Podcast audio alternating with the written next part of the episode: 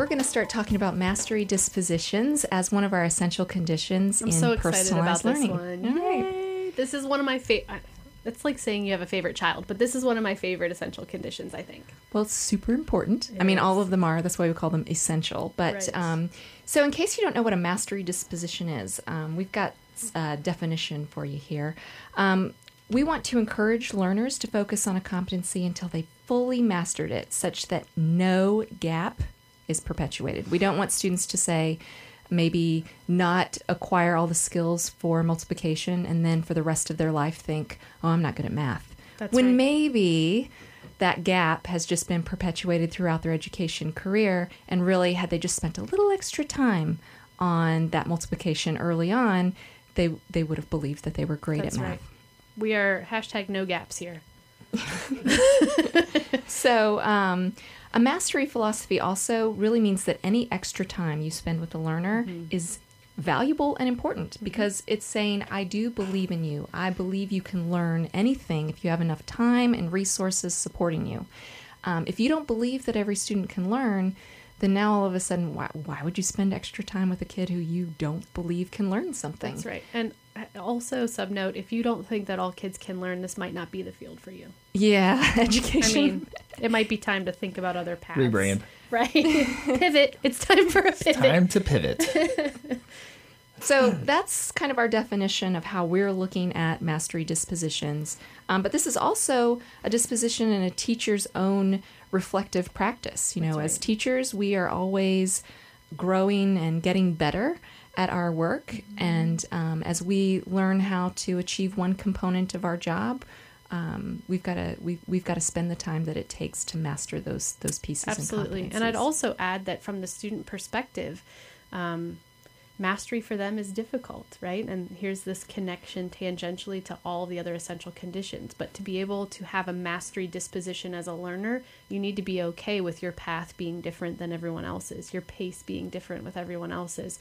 Um, and, and to have the confidence to know that all effort towards ultimate mastery is valid and needed and useful and, and important and positive. So, how does, for my two colleagues here, how does grading fall into mastery dispositions? Uh, hold on, let me get my soapbox. Do I have a soapbox sound here? Yeah, yeah. Let's talk about grading. I've been talking about this with my kids a lot lately, and and I've seen on Twitter there's been there's been some chatter um, about grades, and uh, you know, are they relevant today? Are we doing it right? Basically, um, so that uh, so that kids are mastering their learning versus just learning. Let's say. Well, if we say you, you got a a grade. C on your biology test, we're saying that you roughly uh, um, understood 50 or 60 to 70 percent of that content. And in mastery, we're saying that's that's not acceptable. We're not That's right. stopping there, and so that's not going to be your grade. We're going to wait until you've mastered all of it, That's right. and we're going to keep working with you until you get all the way through. So a C doesn't make sense except that it's just a step on the way towards mastery. It just shows you're partially That's right. on your way towards mastery. I think what I would hope that we move into is a realm where folks can view grades like I view the activity circles on my Apple Watch. That while at 9 a.m., I might have only had a quarter of my step circle filled in. by 9 a.m. Yeah. Quarter. Go, Lord. Stephanie. She's going I'm to the going bathroom hard a lot today. at night. That's getting up and going to the potty a lot at night. Stay focused here, not on my potty habits. She's a morning jogger. Right. Um, but but that that's not the end of my day. That's not the end of my goal. Just where that's just because that's where I'm at right now. So if we think about that sort of donut hole experience of mastery, that donut is going to fill in at different paces at different times and after certain learning experiences at different paces and times for kids. Um, now, people always push back when we push on grades and say, well, how are they going to know where they're at? How are we going to let parents know how they're doing? That looks very different in a Right. personalized learning in a mastery driven environment. Reporting has to be so formative and so frequent and so flowing that there's no breakwater on a nine week mark or on a semester mark or on a whatever made up mark that we create, that it's always available. Um, and people get anxiety about that because it does require them to be very timely in their assessing and I don't mean assessment just in tests. I mean in any kind of formative way that you could imagine, and also self reported by students, right? But I think that's where we start to see that technology can help to, to shoulder the burden a little bit in that always available, transparent, and real time analytic about where a student's mastery progression lies. That it doesn't have to be a stack of papers a teacher takes home over the weekend and, you know, gives even more of themselves and their personal time. Right. Um, that it can be a little different. So there's a fella out there um, who's been talking about getting rid of grades for a long time, and some of you may have heard of him. His name is Alfie Kohn. Yes. Have you heard of Alfie? Yes, I know All right. Alf. So Alfie's written several books on this, and the idea is that grades are, as we have been doing them traditionally, are actually harmful to students' motivation and learning, and that um, really. Uh, and I think he used the term. It's they are degrading, so therefore we need to degrade. Look at that. Yeah, I think that's his. That's his words. I've only had one cup of coffee. that might have been too much for me. Sorry. so, so, so Alfie. Um, so you can read up on Alfie to get kind of some background and a wealth of literature to read Yes. um, on removing grades for mastery focus. Yeah, I love that. And I'm going to sidebar real quick and just just remind teachers that um, when we talk about personalized learning, we're not talking about a new initiative, right? This is why personalized learning is a paradigm shift. This is all new. That's right. It's not another initiative. It's not reform. It's new because, uh, as you know, as if you- fundamental change. Yeah, and if you listen to the show, uh, you'll hear us talk about these essential conditions, and these are this, it's a, things are different. Grading, assessment, reporting, all these things are different. Not just you know, I mean, we're not talking about just a little shift in what it looks like. That's we're right. not going from 95s to A's to ones and twos and threes. Right. We're talking about, you know, you either mastered it or you didn't. That's right. And keep working if you haven't. And, I do and that's okay. I do think that there are steps in the right direction you can take. As with everything, you can't just go to the DJ booth and slide all the toggles up. If Anissa did that right now, we'd be listening to traffic and weather background, a promo, and all of us. But I think there are districts um, that are starting down the, the work towards a standard mastery progression. So they're taking traditional standards and pacing guides. They're saying we need to prioritize these standards and we need to compartmentalize them into competencies. And then we need to allow for demonstration of mastery on multiple standards, maybe at one time with one piece of evidence, or we need to allow for the progression through competencies to look different. So, folks are starting this work. There's big money right now tied to the work around competency. That's a hot button um, word and phrase for folks. Lots of funding out of the Bill and Melinda Gates Foundation, lots of funding through the Chan Zuckerberg Foundation around competency. Um, so, people are starting to think about this differently. I just hope that we're not um, revolutionizing the same systems. I, I want to call people to action in a different paradigm so that we don't just create, to Andy's point, instead of A, B, C, D, we have one, two, three, four. and instead of, you know, all of these things that we just recreate the wheel. We don't need a wheel anymore. We need a jet plane. Um, and I also think there's some pushback, I think, from, you know, secondary schools and from parents and maybe some students that, well, what happens if I don't have this traditional GPA? What happens if I don't have this traditional transcript as I apply to, you know, my Ivy League schools or my KSUs or wherever they want to go? And so, any thoughts about that from you guys? So I think universities are open. Um, well, I sh- uh, let me let me uh, start over with Right. that just a little bit. So I think it depends on the type of institution that you're looking at. So I think that um, there are some very traditional institutions that are very research focused that have can be extremely selective, and therefore they can they can kind of dictate what they expect to come to them in terms of documentation of student skill. Although um, I will say that when they get out into the workforce, the workforce is demanding a different set of documentation now, and so universities are feeling pressure on both sides, both in um, at entry by getting these different documents other than transcripts that just give a GPA and Right. a list of courses, Right. but also the diploma itself and the transcript that they are giving is having well, I should say that industry is questioning the relevance of that Sure. and the value that it offers them. They want to know exactly what students can do and have um, can perform in the workplace. Sure. They're not really worried about what grade they got in Western Civ. Yeah, and I think that's why we start to see a lot of push back to um, pathways where there's apprenticeship early on in career fields. But I also think it's interesting to sidestep this next to, um, you know, some of the different currencies that we're starting to see come out. And I know, Anissa, you've looked into a lot with the Bitcoin situation and what that might look like sure, for it's all built on blockchain That's technology.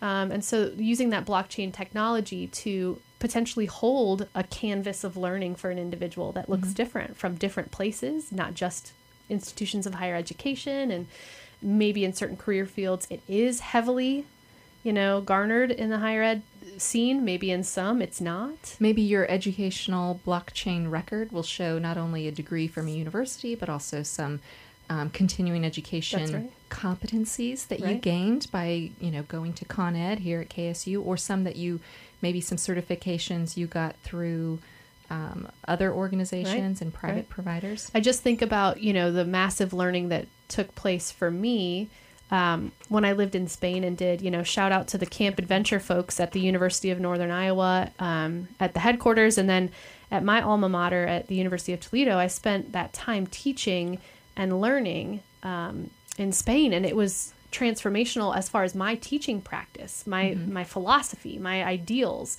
Um, yet you know i got some credits randomly about you know camp management and leisure studies um, which didn't apply to my traditional transcript. I mean i have that sort of dangling transcript from uni but it didn't it, it wasn't qualified and quantified in a way that really dictated the kind of experience that it was. And so, in a mastery environment, I, as the learner, could have proposed a piece of evidence of mastery that I could have taken back to some of my professors in my pedagogy classes and said, here's an example of how I've put this into action already. Maybe I don't need to go through a teaching philosophy six week program. Maybe I have one because of these experiences, and can I share that with you um, and move forward? So there are some universities that are interested in um, not only receiving alternatives to transcripts, but then also Yes. providing alternative um, transcripts.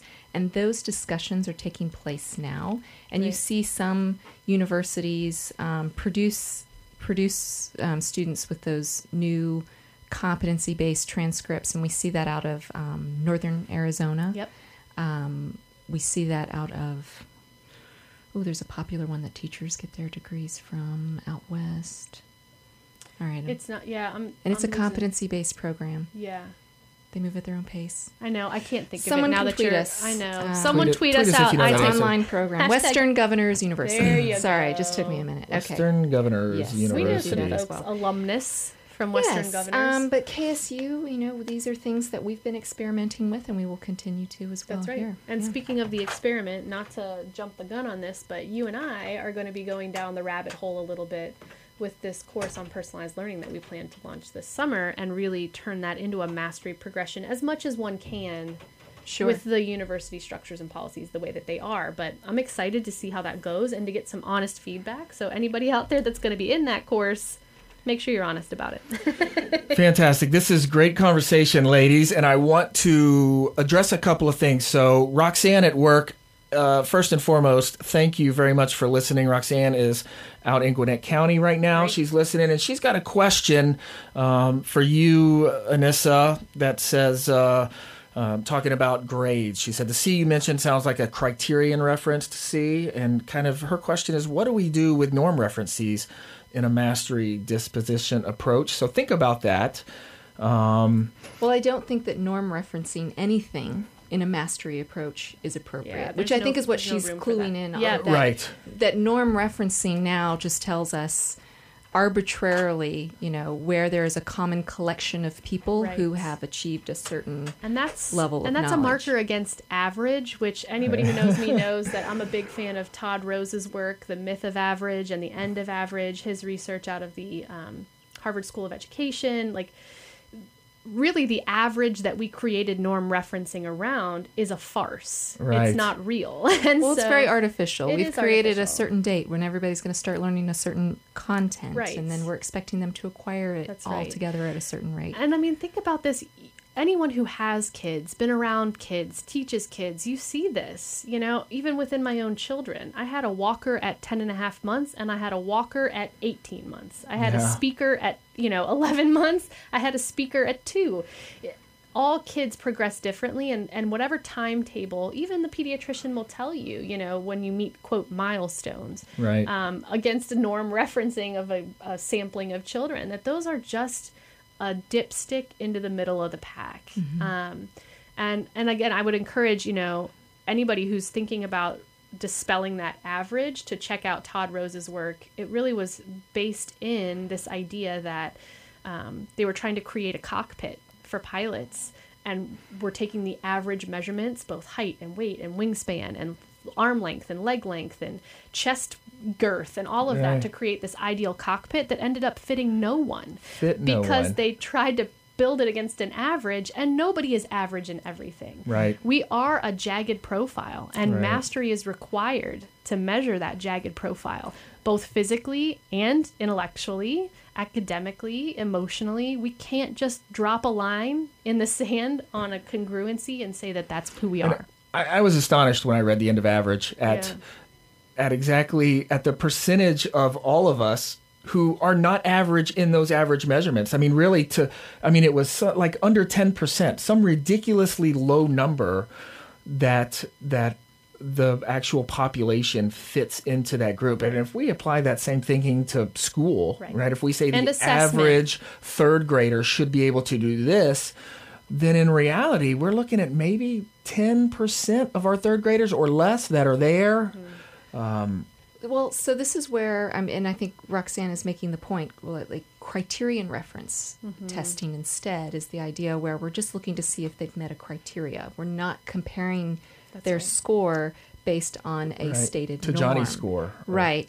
And so criterion referencing um, as a, a means of testing is something that Stephanie, we've talked with some of the school systems about about how can we um, provide a criterion reference test that allows students to take a test, you sit down at a digital test, and it be flexible enough and adjust enough to them that it That's can move them through anywhere in the curriculum to see what you know criteria or competencies Right. they've achieved. And I think we're we're close to that. I mean, at least the actualization of a first version. You know, let's consider here in the state of Georgia, we've got the milestones assessment. Sure. That question bank, those um, assessment questions and bank of resources are already there for every standard that would be in a competency map for a child. So why not stuff them all into a That's single digital test That's and it, and make it adaptive. adaptive? Exactly. And, and I think the key to that is to making things machine readable, which we know we have the technology to do. And then it's just to allow for not just in April for everybody to swarm the hive and take this assessment, but you know, if you see a kid that's demonstrating a lot of mastery early on, give them that assessment. See how well they do. If you see a kid that you think is struggling, if you see a kid that's bored and they need a confidence boost, if you see any of those indicators, let the kids assess multiple times. Again, mastery says that until you master, you can have multiple and innumerable attempts. but if this assessment, the, like the Georgia milestones, was adaptive, that's right. couldn't everyone still take it in April Absolutely. at the same time, and the questions will get easier or harder Based on their response. based on their response. I mean, we've all sat in those exams. I use the example all the time of me taking the GRE, and you know, the second quantitative section that I got was like achievable because I must have just bombed the first one so bad. but it adapted and responded to how I was, you know, performing, and gave me things that were a true measure of my competency. So it would just place a student on the continuum of K through 12. That's correct. Here's where you fall in your math knowledge. That's right. That's right. And so again, if we think back to those activity circles, you know, let's think about how full each content area gets, and and let's allow kids to uh, have an authentic. This is another essential condition. Um, an authentic assessment and a responsive and, and adaptive assessment that really makes sense for them. So back to Roxanne, yes, we mean criterion, but we mean it in a in a 2.0, 3.0 way. Yeah, exactly. Yes. Absolutely fantastic. And so while we're there, um, I also want to talk about if we for for the teachers out there that are listening, what can our teachers do right now in the classrooms to practice or to move towards a mastery disposition in the classroom. So, what are some practices that uh, that are practical and that teachers can start doing right now Sure. to help them move towards mastery dispositions? Uh, so I'll tell you one Yeah. uh, because I had a student, uh, a doc student, Daniel Gagnon, out of uh, Cherokee County. He did his dissertation on the flipped classroom. And he flipped his classroom and allowed his students to take the quizzes and assessments as many times as they needed to get whatever score they wanted. So they would go into the class with him and ask questions and get help and do better and then go home and take the quiz again and again. He had some students who took the quiz, quiz once, got, a, got an A, didn't bother to take it again. Mm-hmm. He had one student who would take each quiz over 30 times. But you know, what a great indication of that didn't require him to carve out instructional time to take those assessments. So here you see a really good shift in instructional strategies and practices mm-hmm. that balances the need for that constant assessment for, for that student who wanted that constant assessment and the ability to gain mastery. The Right. student was so motivated Absolutely. to master that content that they mm-hmm. were willing to invest the time. And the flipped classroom really helps you a- allow the student with agency to invest more time That's than what maybe you have in the physical classroom. Yeah. So that's one strategy. And what I think is cool about that is the piece that, that we can't see is that when that student was coming back to class, the questions that are being asked and the thought processes and the things that are going on in the student, the way that the student is working towards mastery as much as the teacher is allowing for mastery. It- You know, it's really a two way street and they go hand in hand. But um, I practiced that always when I was in the classroom as well. I let kids retake and take because I wanted to make sure they were learning um, and they could demonstrate that they were learning. And that was the, the questions that come from it um, were oftentimes uh, their generated questions were more meaningful to them than oftentimes a lot of the questions I could have posed in a class. You know, it's just different angles and different approaches, and it's their language, it's it's their verbiage, and um, you know, it helps them understand when, when they're the ones driving the, the learning, driving the questioning. So another thing I think would be helpful for folks in classrooms to hear is what this does not look like, Okay. um, because I think what we see right now is just um, this is how we do it. We give the homework, we give the quiz, then we give a test, then we remediate if we have to. A couple of kids, and so I would challenge everybody to question why you give the assignments that you give. And let's just all take an honest glance at that. Is it because it's giving the opportunity for a student to gain mastery? Or is it because you think you need grades in the grade book and them to be busy? Um, mastery is not busy work. Mastery is not assignments for the sake of assignments. Mastery is not, well, they finished early, so I'm going to have them do some additional work. That's not mastery. Um, That and sounds what- like punishment. Right. And, well, and really, truthfully, here's what also mastery is not. Mastery is not a homework calendar set out for every student that's going to get the same assignments every day for a week or for a month. And yes, elementary school teachers, I'm calling you out a bit, and please know that I love you and I don't vilify what you're doing. That's a manageable thing for you to be able to create Their good practice so activities. hard, it is so hard.